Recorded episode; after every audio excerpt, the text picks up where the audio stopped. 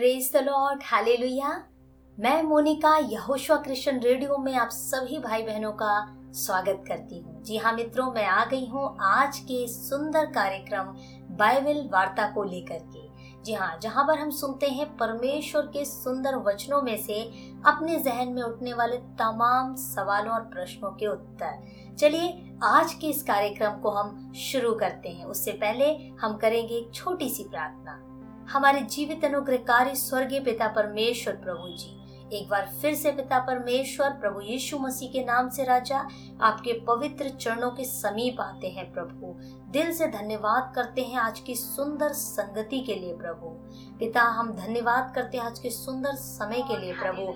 हम भाई और बहनों को मेरे पिता परमेश्वर, आपने एकत्रित किया राजा, कि हम आपके वचन से सुन सकें प्रभु। उसके लिए हम आपका धन्यवाद करते हैं प्रभु, धन्यवाद करते हैं। जितने भाई और बहन प्रभु जी, इस समय यहाँ सुनने के लिए एकत्रित होते हैं प्रभु। हरेक को आप नाम बनाम आशीष करिएगा प्रभु। दया करिएगा प्रभु। जब हम सुनते हैं प्रभु, हमें सुनने के लिए कान देना परमेश्वर, जो आपके वचनों को सुन सके प्रभु। दया करना स्वामी, दया करना प्रभु। जितने लोग सुनते हैं, हर एक को आशीष दीजिएगा। आप बढ़े, हम घटने पाए। धन्यवाद के साथ आदर महिमा चलाल आपको देते हैं। प्रार्थना मसीह यशु के नाम से मांगते हैं। आमीन। दोस्तों, मैं एक बार फिर से दिल से आपका स्वागत करती हूँ और धन्यवाद करती हूँ कि आप एक अच्छे श्रोतागण हैं जो प्रतिदिन आते हैं परमेश्वर के वचनों से सुनने के लिए। जी हाँ आज भी हम लेकर आए हैं आपके लिए सुंदर कार्यक्रम, बाइबल वार्ता कार्यक्रम। जी हाँ मित्रों, जिस प्रकार से हम जानते हैं, यदि हम एक देश में, एक शहर में या एक क्षेत्र में जब रहते हैं, एक मनुष्य के पास या हमारे पास कुछ अधिकार होते हैं कुछ मौलिक अधिकार होते हैं और उन अधिकारों की सहायता से हम अपने जीवन को आसान कर सकते हैं। हम अपने जीवन में बड़े से बड़े कार्यों को कर सकते हैं। देखिए, एक अधिकार के बिना हम कुछ भी नहीं कर सकते। यदि हम कितने भी साल से एक शहर या देश में रह रहे हैं और हमारे पास यदि कोई अधिकार नहीं है, कोई राइट्स नहीं है तो मेरे ख्याल से हमारा वहाँ रहना व्यर्थ है या हमारा रहना कोई मतलब का भी नहीं है। आइए, आज हम देखेंगे, यदि हम एक विश्वासी भाई या एक विश्वासी बहन है तो हमारे जीवन में परमेश्वर ने ऐसे कौन से अधिकार दिए हैं? या जिसको मैं कहूँ, एक विश्वासी के अधिकार। वो कौन से हैं? क्या है? उनका प्रयोग करके हम क्या कर सकते हैं? यदि हम उनका प्रयोग नहीं करते तो क्या होगा? इस प्रकार के ढेर सारे सवालों को आज मैं लिख कर लाई हूँ और आज मैं पूछने वाली हूँ हमारे साथ हमारे सवालों का जवाब देने के लिए हैं पास्टर राजेश। सर हम आपका स्वागत करते हैं हमारे इस बाइबल वार्ता कार्यक्रम में और सभी भाई बहनों की ओर से मैं आपको जय मसीह की कहती हूँ। जय मसीह की जय मसीह की Monika ji. Thank you thank you so much तो चलिए दोस्तों आज के हमारे इस कार्यक्रम का शीर्षक है विश्वासी के अधिकार। जी हाँ विश्वासी के अधिकार। आइए, मेरा पहला प्रश्न जो मैं पास्टर जी के सामने रखना चाहती हूँ, वो ये है कि एक विश्वासी के अधिकार, इसका अर्थ क्या है? या इसका मतलब मैं कहूँ, जानना चाहूँ तो वो क्या है? इसको मैं सही अर्थ में यदि समझाना चाहूँ तो क्या बोलूँगी कि विश्वासी का क्या क्या कहलाता है? देखिए आप सबसे पहले तो हमको ये जानना होगा कि विश्वासी कौन होता है है ना? हम्म, हम्म, विश्वासी वो होता है जो प्रभु यीशु मसीह पर अपना पूरा ईमान रखता है पूरा भरोसा रखता है। जी। हम उसको एक विश्वासी कहते हैं। विश्वासी का अधिकार जब दूसरी बात है अधिकार क्या है? हम्म, है ना? अधिकार देखिए आपने रेड लाइट में एक पुलिस वाले को देखा ज़रूर जी जी। है ना? जब पुलिस वाला एक हाथ दिखाता है और बड़े बड़े ट्रक रुक जाते हैं। आपने देखा कि क्या उसके हाथ में कोई जादू होता है? नहीं नहीं नहीं, जादू नहीं होता। वो उसके पास एक अधिकार होता है। सबसे अच्छा उदाहरण मैं बता सकता हूँ। जी। वो पुलिस वाले वाला जो अपना सफ़ेद ड्रेस जो पहना हुआ है एक टोपी पहना हुआ है उस पर एक अधिकार है। वो अधिकार किसने दिया है? वो गवर्नमेंट ने दिया। सरकार ने दिया। वो सरकार सबको मालूम है ये बात को कि वो हाथ दिखाता है तो रोकना पड़ेगा नहीं रुकेंगे तो हमको गवर्नमेंट को फाइन देना पड़ेगा। बिल्कुल उसी रीति से परमेश्वर के दास दासी परमेश्वर के लोग जो परमेश्वर पर विश्वास करते हैं यीशु मसीह पर विश्वास करते हैं वो उनको भी परमेश्वर अधिकार देता है और ऐसा अधिकार देता है अच्छा अधिकार के साथ साथ उनको कर्तव्य भी मिलता है वो हम आगे सुनेंगे। लेकिन परमेश्वर अधिकार देता है और अधिकार क्या देता है? अंधकार की शक्तियों को डांटने का। परमेश्वर अधिकार देता है अंधकार की शक्तियाँ जो आपके मनों में दिमागों में काम करती हैं शरीरों में काम करती हैं अदृश्य शक्तियों को डांटने का परमेश्वर ने अधिकार दिया है। तो वो वो जो सामर्थ है हम्म, हम्म, उसको हम अधिकार कहते हैं। जो परमेश्वर ने जो सामर्थ्य दिया है है ना? वो आ, हम इसी रीति से कह सकते हैं कि वो पावर है वो सामर्थ है। जो परमेश्वर की ओर से आती है उसे ही परमेश्वर के या विश्वासी के अधिकार कह सकते हैं। ओके okay, मतलब परमेश्वर की ओर से मिली हुई सामर्थ विश्वासी के अधिकार है बिल्कुल बिल्कुल। हाँ तो आइए अगला प्रश्न मैं आपसे इसी से मिलता जुलता करना चाहती हूँ।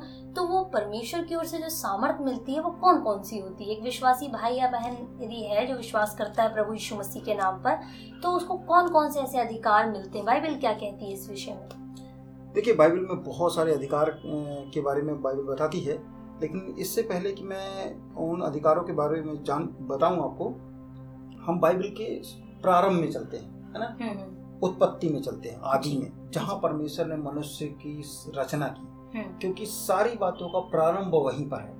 तो यदि अधिकार भी मिले हैं तो वो उसका भी प्रारंभ है श्राप मिले हैं तो वहाँ का उसका भी प्रारंभ है।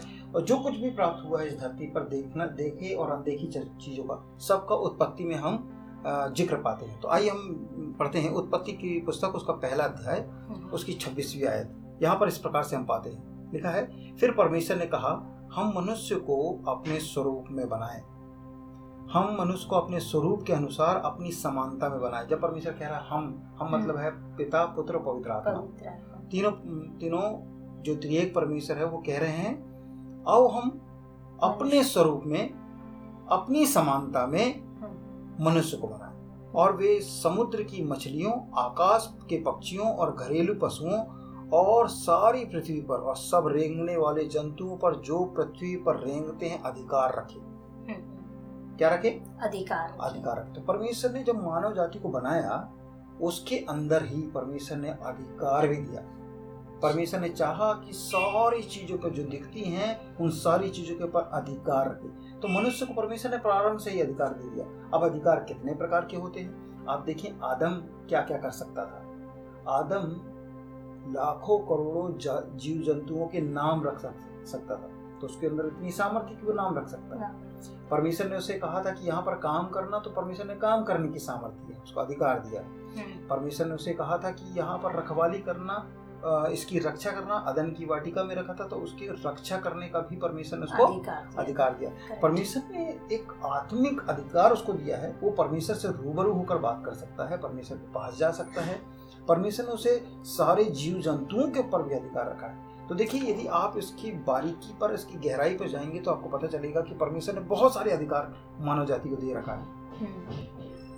ग्रेट बहुत बढ़िया। मतलब इस इस अध्याय को मैंने कई बार पढ़ा रियली मतलब उत्पत्ति की जो पुस्तक है और इसके पहले, दूसरे, तीसरे इस अध्याय को मैंने कई बार पढ़ा, लेकिन आज जो बातों को मैं सुन रही हूँ, वाकई में वो मुझे बहुत, कहना चाहिए, आशीष देने वाली बातें हैं कि परमेश्वर ने जब मनुष्य की सृष्टि किया तो अधिकारों को पहले से ही उसके अंदर रखा। तो आइए मेरे प्रियो, हम उन अधिकारों का प्रयोग करें और जिस प्रकार से पास्टर जी ने बताया कि हम सारी मनुष्य जाति पर, सारे जो भी जीव जंतु जितनी भी सृष्टि की गई परमेश्वर ने आदम को सब पर अधिकार ठहराया सुरक्षा का अधिकार दिया और भी बहुत सारी चीज़ें मेहनत करने का अधिकार परमेश्वर ने उसे दिया। बहुत ही बढ़िया। तो क्या है यदि हम इन अधिकारों का प्रयोग करते हैं या एक विश्वासी भाई या बहन इन अधिकारों का प्रयोग करता है तो उसके जीवन में इसके क्या फ़ायदे हो सकते हैं या कुछ क्या इसके लाभ हो सकते हैं? क्योंकि अक्सर क्या है हम मनुष्य हैं तो हम अपने बेनिफिट या लाभ देखना ज़्यादा उचित समझते हैं कि हमें लाभ कहाँ से मिलते हैं? तो कैसे इस अधिकारों के द्वारा हमें लाभ मिल सकता है? देखिए जब जब ये अधिकार परमेश्वर ने मनुष्य को दिया लेकिन उसके तुरंत बाद उस मनुष्य ने पाप भी कर बैठा। हम्म, परमेश्वर ने क्या मनुष्य ने क्या पाप किया और परमेश्वर ने क्या अधिकार दिया था क्या कर्तव्य दिया था? परमेश्वर जब अधिकार देता है तो परमेश्वर कर्तव्य भी देता है। जी।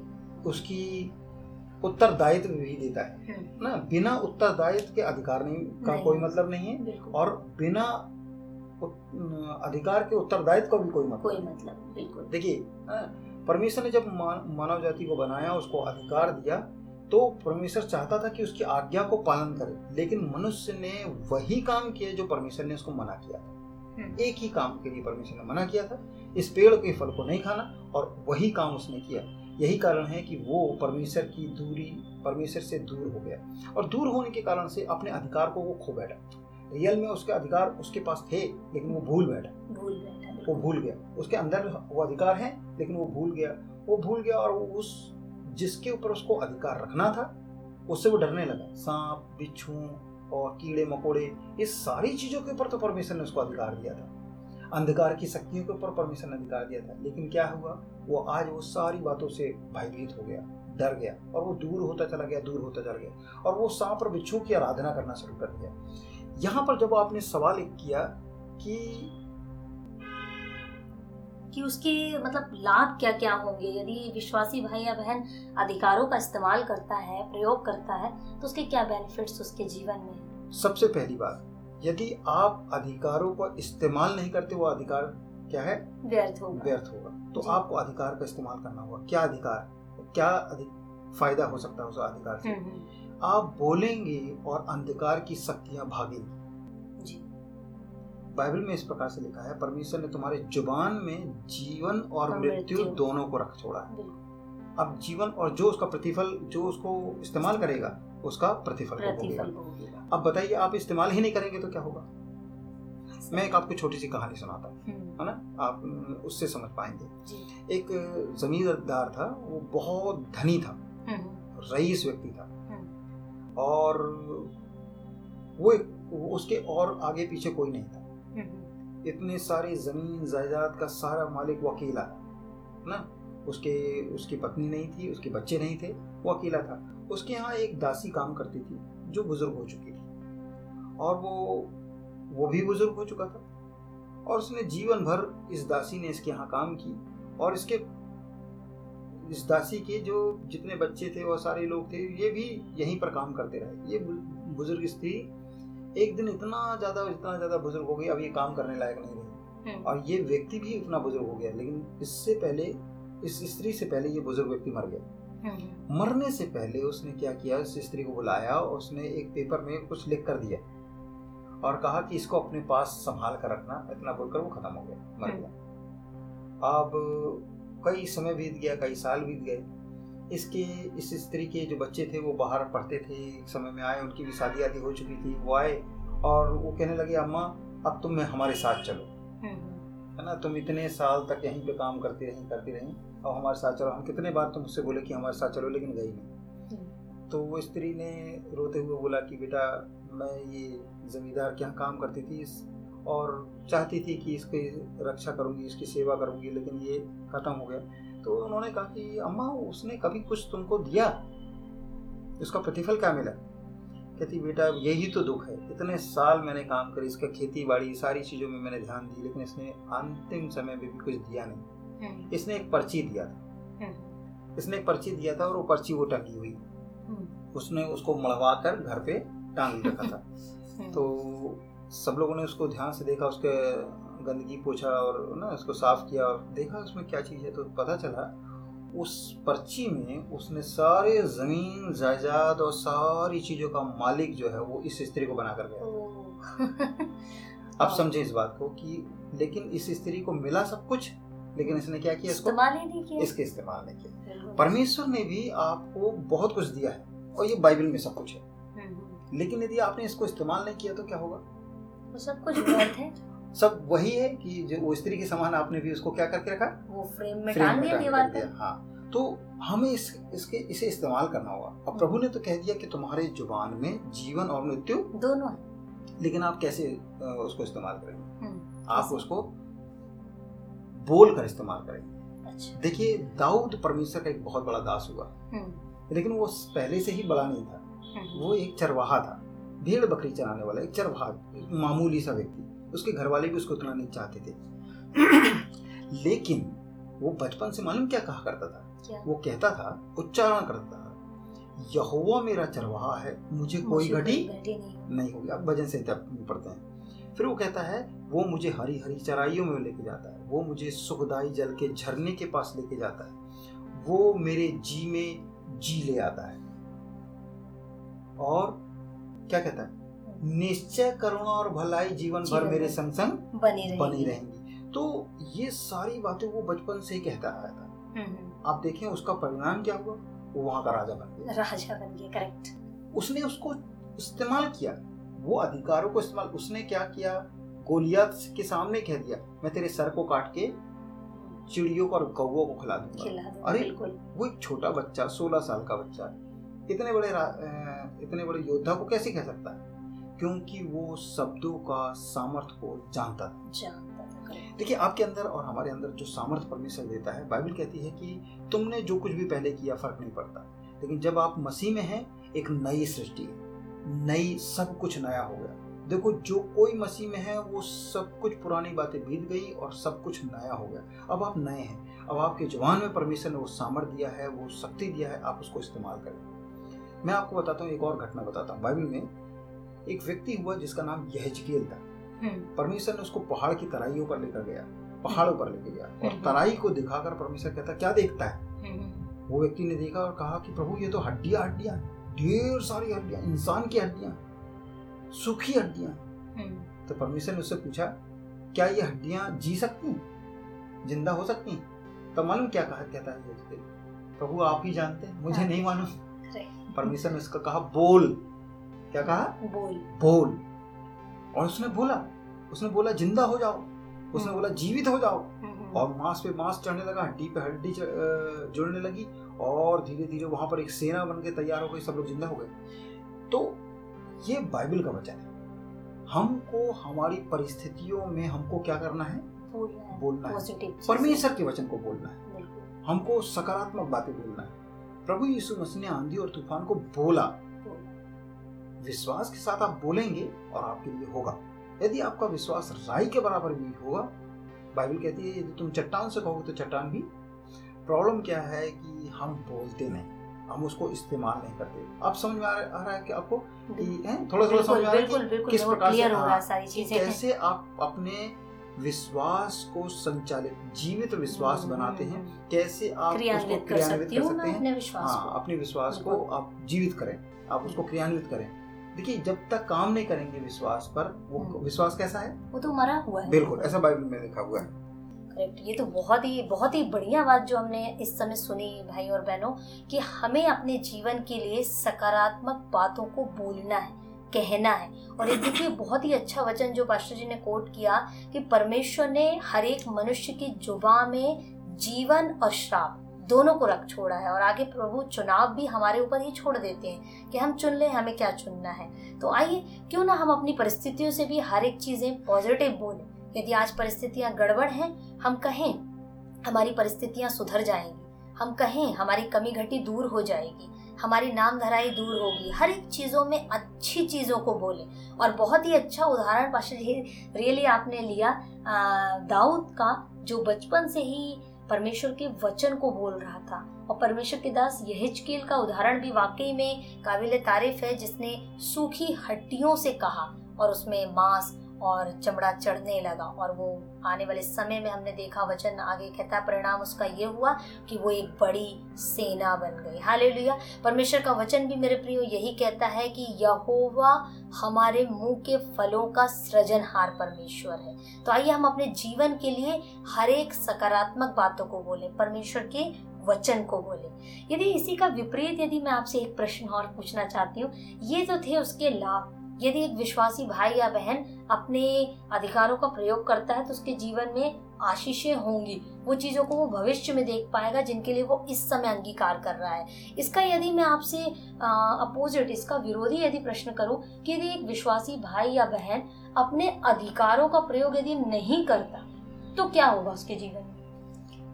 बिल्कुल साधारण जी देखिए, आपके पास एक खजाना है और वो खजाने को आपने बंद करके रखा है।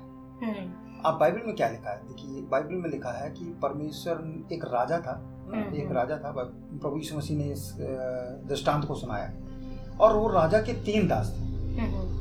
और तीनों दास से वो राजा बहुत प्यार करता था। और लिखा कि उनकी हैसियत या उनकी क्षमता के अनुसार उस राजा ने उनको तोड़े बांट दिए। तोड़ दिए दो ने तो इस्तेमाल किया और एक ने उसको इस्तेमाल नहीं किया। अच्छा जब नहीं किया तो परमेश्वर ने क्या राजा जब वापस आया तीन साल या दस साल के बाद जितने भी साल के बाद वापस आया तो उनसे बोलो बताओ तुमने क्या किया भाई इसका? तो जिसने पाँच जिसको पाँच तोड़े मिले थे मैं बता दूँ एक तोड़े का मतलब होता है बीस किलो चांदी। तो पाँच तोड़े मतलब सौ किलो चांदी। आप बाइबल के नीचे जो दिया होता है रेफरेंस में देख पा सकते हैं। तो वहाँ पर उसको सौ किलो चांदी मिली थी तो उसने क्या कहा? महाराज मैंने सौ किलो चांदी और कमाई। और कमाली डबल कर ली। डबल कैसे कर दिया उसने? उससे उसको- लेन देन किया इस्तेमाल उसको किया। इस्तेमाल किया। तो तोड़े का इस्तेमाल करेगा तो डबल होगा हम्म, लेकिन एक व्यक्ति ने क्या किया? उसको दफना दिया दफना। उसको दफनाया नहीं? दफनाना तो इंसान को दफनाया जाता है। उसने वहाँ मिट्टी में उसको खोद कर गड़ा दिया। गढ़ा दिया है ना? तो गड़ा दिया उसको। और जब गड़ा दिया तो उसने क्या हुआ? हम देखते हैं कि वो स्वामी जब आया तो स्वामी ने कहा कि हे दुष्ट दास तो यदि आप तोड़े को इस्तेमाल नहीं करते हैं या अपने परमेश्वर के दिए हुए वरदानों को इस्तेमाल नहीं करते हैं अधिकारों को इस्तेमाल नहीं करते तो होता क्या है? आप रियल में आपसे लेखा लिया जाएगा। हम्म, इस धरती पर हम परमेश्वर के हैं और यहाँ पर हम हमेशा के लिए नहीं हैं। यहाँ पर जब तक हैं तब तक हमको अपने तोड़ों को अपने वरदानों को अपने अधिकारों को इस्तेमाल करना है। ये अधिकार यूँ ही परमेश्वर नहीं देता है। हम्म, क्यों देता है? मैं आपको बताता हूँ। देखिए बाइबल में एक वचन मैं पढ़ना चाहता हूँ आपके लिए। योहन्ना रचित सुसमाचार पहला अध्याय उसकी बारहवीं आयत। हम्म, बहुत ही सुंदर आयत है यहाँ पर लिखी लिखा है परंतु जितनों ने उसे ग्रहण किया हम्म, अब ये उसे कौन किसको?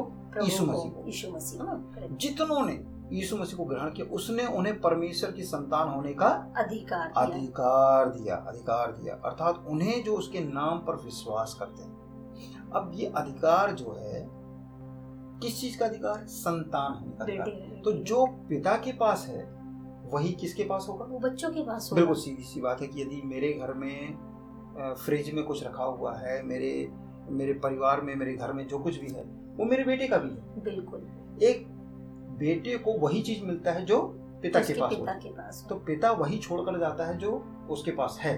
तो परमेश्वर के पास अधिकार है परमेश्वर के पास सामर्थ है परमेश्वर के पास शक्ति है। वही जब आप विश्वास करके प्रभु यीशु मसीह को ग्रहण करते हैं तो आपको वही अधिकार परमेश्वर आपको दे देता है। तो आप क्या कर सकते हैं? आप बीमारों को चंगाई दे सकते चंगाई दे सकते हैं। बिल्कुल आप प्रार्थना करके चंगाई दे सकते हैं। आप दुष्ट आत्माओं को डांट सकते हैं भगा सकते आप अंधकार की शक्तियाँ टेंशन को सारी चीज़ों को क्या कर सकते हैं? डांट सकते हैं, तो इस रीति से परमेश्वर के अधिकारों को आप इस्तेमाल कर सकते हैं। तो दोस्तों हमने सुना एक विश्वासी के लिए परमेश्वर की ओर से कौन कौन से अधिकार हैं? और उन अधिकारों का जब वो प्रयोग करते हैं तो उनके जीवन में क्या लाभ है? और यदि इस्तेमाल नहीं करते हैं तो उसका क्या परिणाम होगा? वो भी इस समय हमने सुना।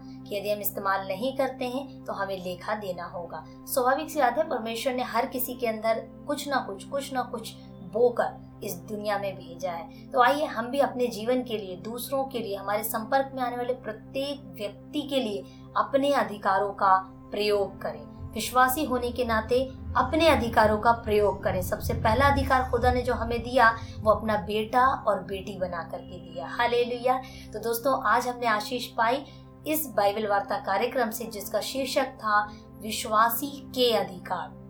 पास्टर जी, हम आपका धन्यवाद करते हैं कि आपने हमारे सभी प्रश्नों का जवाब दिया। दोस्तों, मैं आपसे कहना चाहती हूँ, यदि आपके पास भी कोई प्रश्न है, कोई सुझाव है, हमारे साथ उसे आप साझा कर सकते हैं। Yahoshua Christian radio Facebook page पर। और यदि आपने अब तक इस फेसबुक पेज को लाइक नहीं किया है, प्लीज़ इसे लाइक कर लें।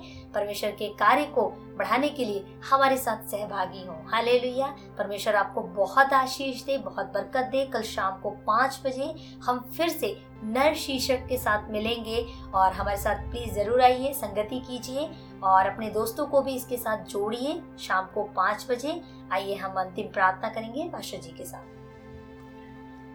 Thank you Monika ji.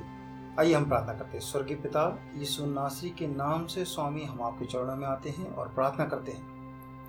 हर वो विश्वासी प्रभु जो उस अधिकार को पाया हुआ हो उसको इस्तेमाल करने पाए। हमें भी अब आप शक्ति दें सामर्थ दें ताकि हम उन अधिकारों को इस्तेमाल करें ताकि प्रभु हमारे द्वारा बहुत सारे लोग आशीष पाए राजा। सारी महिमा गौरव को देते हैं। यीशु नासरी के मीठे पवित्र सुंदर नाम से मांगते हैं। आमीन आमीन। आमीन।